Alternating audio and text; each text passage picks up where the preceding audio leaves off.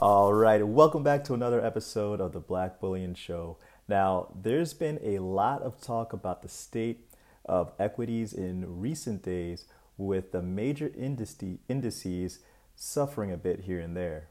Now, what's interesting is that gold and silver operated similarly towards the end of the week, though the downward movement in the in the prices both began earlier in the week for separate reasons.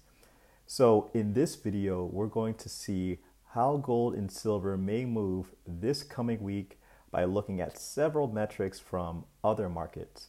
But first, if you're new to this channel, please hit that big red subscribe button right down below. Also, please hit the like button. Helps to get this economic evangelism right on out there to the masses to bring more people into precious metals. So, as often as we do here, we're going to start off with the 10 year. Now, last week, the 10 year had some interesting movements uh, by almost getting into the 0.5s. But by the end of the day on Friday, the yield got as high as 0.721. Now, that's an insane leap, uh, which begins to lead me to formulate the hypothesis that the mood has switched back um, a little bit uh, to some riskier plays. Now, let's take a look at another metric here. Um, we are going to take a look at the VIX. Now, uh, the VIX began trending down just before 11 a.m. Eastern Standard Time on Friday. Um, it hit its highest point at that time around 38 and slowly lost steam throughout the day to wind up at around 30.75. Now, this is important because the VIX played such a huge role in dampening upward momentum for both stocks and precious metals. Now, let's take a look at the um, at another metric here. I'm going to take a look at the DXY. Now, um, let's see how it performed. Just after the VIX began to head down, the DXY began to lose strength as well and finally retreated retreated back into the 92s, getting as low as 92.72 and uh, ending at 92.97.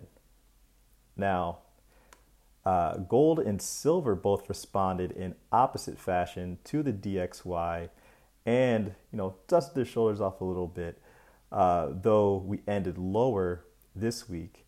Uh, the moves and uh, the moves in the DXY and VIX uh, leave me hopeful that we will have more upward movement next week.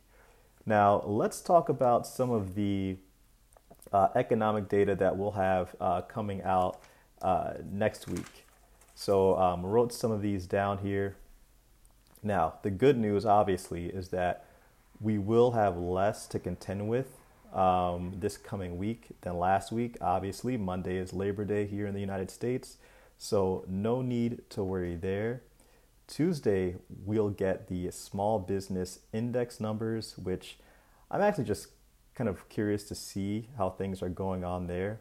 Uh, we'll also get consumer credit as well. On Wednesday, we'll get job openings for July. Thursday, we'll get our jobless data uh, plus producer price index and also uh, wholesale inventories. Friday, we'll get the CPI and the federal budget. Now, out of all of those days, Thursday and Friday seem like the ones to watch. Friday is also uh, 9 11, so much respect and love to anyone who lost any uh, family members or friends out there uh, during that time. But overall, judging by how the dollar is moving how the VIX is moving, uh, you know, the fewer amounts of economic data that we have to contend with this week. I feel pretty confident about gold and silver performing better next week than it did this week. I do feel a little weary though about the higher 10 year yield, but I don't think it will mute gold and silver getting back to stasis. It may hinder things and overall upward momentum though, but let me know what you guys think will happen next week as far as gold and silver's performance in the comment section below. All right, guys, thanks again for watching. Please hit the like button. Please subscribe if you're new. It's Black Bullion.